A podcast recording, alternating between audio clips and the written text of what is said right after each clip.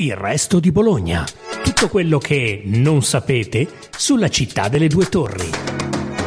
Buongiorno a tutti, sono Benedetta Cucci, giornalista del Resto del Carlino e questo è un nuovo episodio del podcast Il resto di Bologna. 240 grammi di farina per sfoglia gialla, 2 uova, 200 grammi di farina per sfoglia verde, un uovo, 40 g di spinaci cotti, 400 g di carne per il ragù cruda, sedano, cipolla, carota, sale, pepe e tutto l'occorrente per il fondo del ragù. 50 g di formaggio parmigiano, 40 g di sottilette, 100 g di burro, 240 g di prosciutto crudo, 100 g di panna, 50 g di tartufi. Cosa otterremo con questa lista di ingredienti? Sorpresa, una delle più celebri ricette nate sotto le due torri nel Novecento, ma praticamente dimenticata.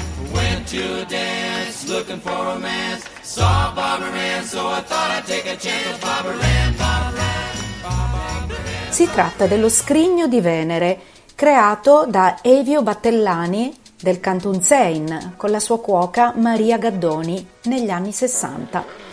Una ghiottoneria creata in Piazza Verdi dove nacque il cantuccino che il romagnolo Battellani aveva lanciato accanto a tante altre mitiche invenzioni gastronomiche, tra cui le tagliatelle rosse col pomodoro impastato nella sfoglia in onore del sindaco Fanti il giorno della sua elezione.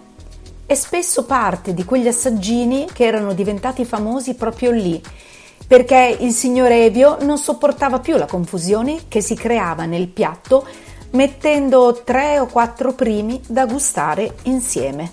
Ma insomma, arriviamo a questo scrigno di Venere che oggi qualche ristorante ha ripreso nel menù ma che in generale è un piatto dimenticato di una storia bolognese bellissima, quella dei ristoratori coraggiosi e inventivi.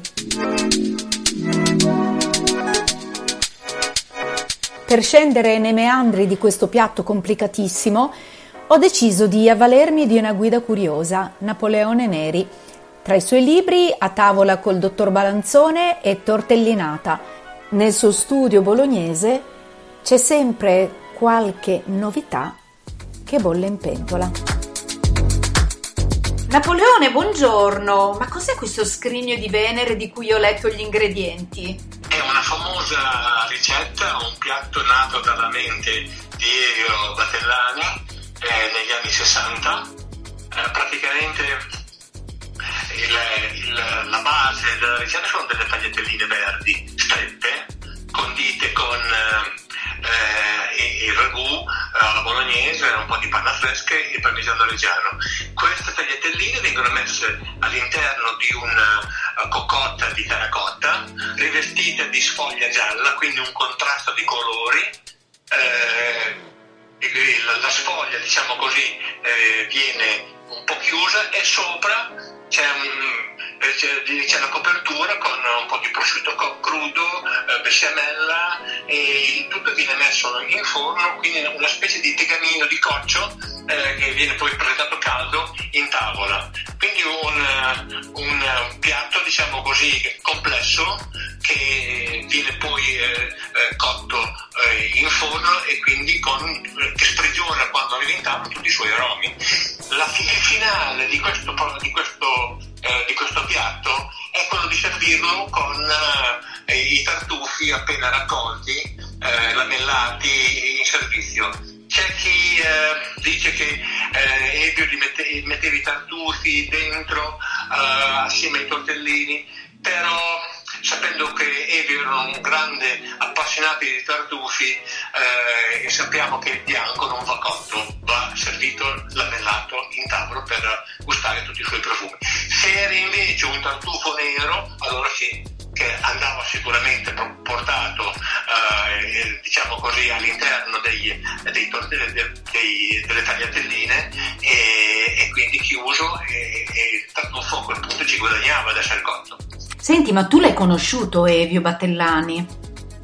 Sì, io l'ho, conosciuto negli anni 70, eh, come poteva essere una conoscenza di uh, un ragazzo giovane che aveva perché pochi soldi aveva, però eh, a, a, volte facevamo di tutto eh, con uh, la fidanzata per andare al, al ristorante al Canton ed era veramente un gioco, eh, era un personaggio che arrivava tra i tavoli, eh, faceva uno slalom in mezzo ai tavoli, atterrava, ti atterrava vicino e ti approcciava proponendo diciamo così un po' eh, le, sue proposte.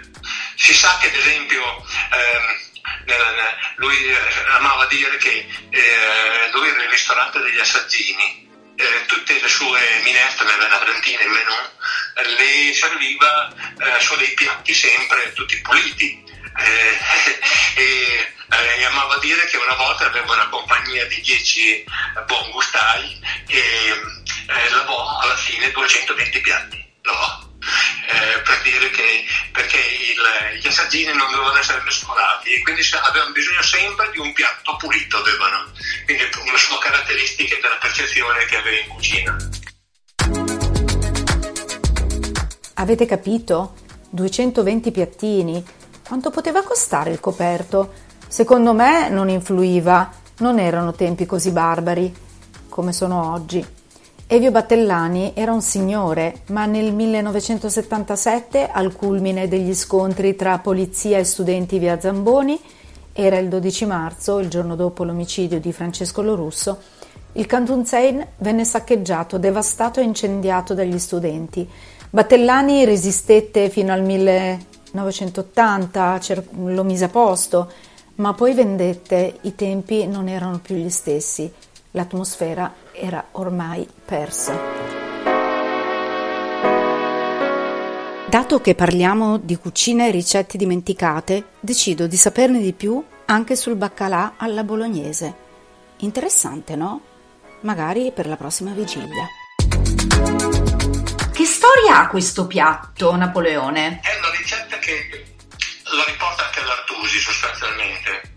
Eh, è una ricetta popolare, eh, che è tipica un po' delle nostre parti. Eh, la, la, faceva anche mia mamma, la faceva, eh, perché eh, dopo la battaglia eh, di Bologna con, con Venezia furono fatti degli accordi, parliamo del, del 1300, parliamo, e, a Bologna venne riservato diciamo, una specie di esclusiva di commercializzazione del baccalà salato che veniva eh, da, ovviamente eh, da, dal nord, eh, veniva da, ehm, dalla Svezia, dalla Norvegia veniva.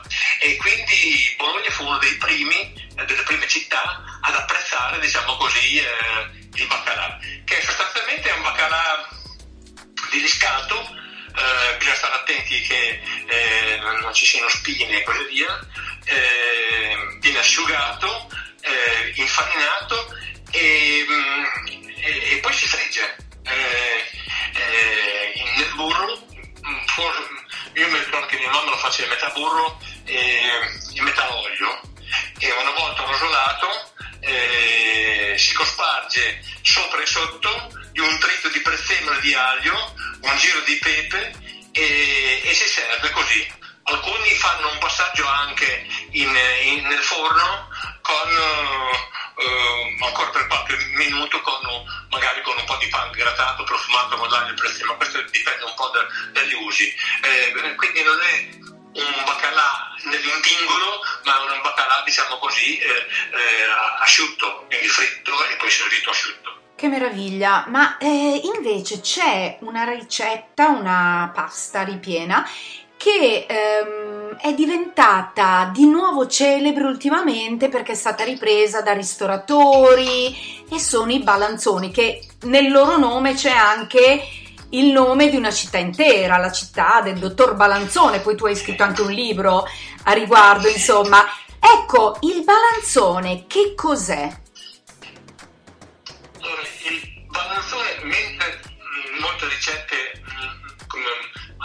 vengono dette di origine popolare, non lo sono di origine popolare, questa invece molto probabilmente è di origine popolare, eh, quindi borghese o contadina, eh, perché sostanzialmente derivava, eh, era una conseguenza della preparazione dei tortellini.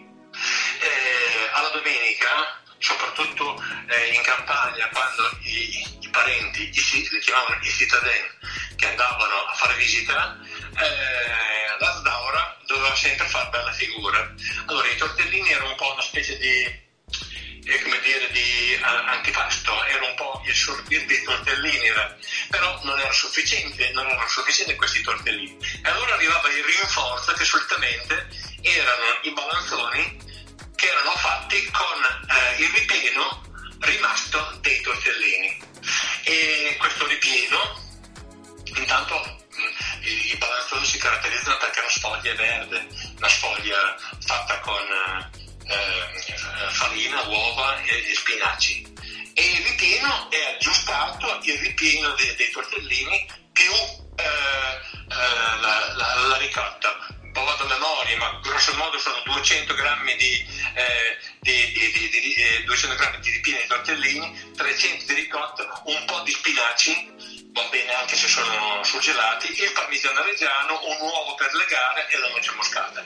Questa era la ricetta tradizionale che si faceva una volta nelle case. Eh, eh nessuno negli anni 60-50 dopo guerra pensava di eh, fare la ricetta dei pannolzoni come si fa invece oggi di ricostruire il ripieno andando a prendere un po' di mortadella eh, un po' di eh, cioè rifare un po' questo gusto un po' antico col sapore della mortadella della noce moscata della ricotta e così via però la partenza era il ripieno dei tortellini il ripieno. E, che, e che io che sono un po' abituato a quel gusto quando nei ristoranti mi servono i, i balanzoni eh, così che sono sempre buoni voglio dire eh, però si capisce la differenza di un ripieno ricostruito e il vecchio ripieno invece di, fatto con ti vorrei raccontare di una ricetta che io ritengo stupenda, eh, è antica, però pochi la conoscono, pochi fornai la, la, la realizzano, un po' dimenticata, ed è la brioscia.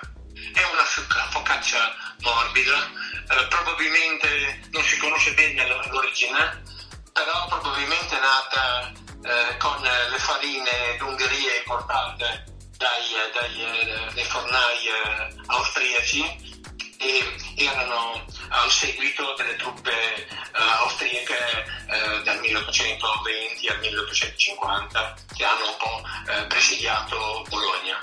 Da lì i fornai eh, hanno ehm, imparato le tecniche di questi, di questi pan brioche, di questi, infatti è rimasta diciamo così nella, eh, nella mente di, eh, dei vecchi bolognesi, diciamo così eh, questa, eh, quando si diceva eh, che c'erano queste focacce che erano la merenda dei, eh, eh, dei bambini anche, erano la merenda. Questa focaccia ha un ripieno di squacquerone e di mortadella.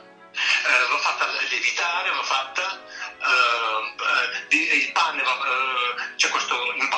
fatto lievitare, uh, va diviso in due, si fa uno strato nella teglia, si inframezza con scoperone e mortadella, si ricopre con l'altra metà, si rifà lievitare un altro po' e poi dopo si porta in forno, si porta eh, e viene fuori diciamo così, un pan brioche, una, una, focaccia molto lievitata, molto aromatica eh, perché anche la mortadella cuocendo dà il suo aroma all'impasto ed è un, sicuramente un, un, diciamo, una focaccia molto adatta per eh, gli aperitivi, molto adatta per delle merende, per accompagnare un bicchiere di vino eccezionale. Ecco, questa è uh, un po' la storia della, di, di, di, questa focaccia che secondo me sarebbe molto se l'idea di depositarla alla Camera di Commercio, l'Accademia Italiana della Cucina ha un po' questa idea di depositarla alla Camera di, eh, di Commercio affinché eh, questo, eh, questo, piatto non venga dimenticato e venga tramandato alle future generazioni.